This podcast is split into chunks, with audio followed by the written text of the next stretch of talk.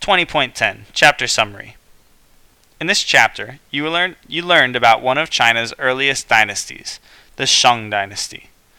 The ruins and artifacts found at Anyang showed that the Shang believed in an afterlife.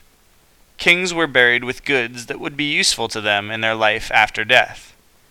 Shang kings were powerful rulers who kept their power through military might. Shang society can be divided into six social classes. These were the king's clan, nobles, craftspeople, traders, farmers, and slaves.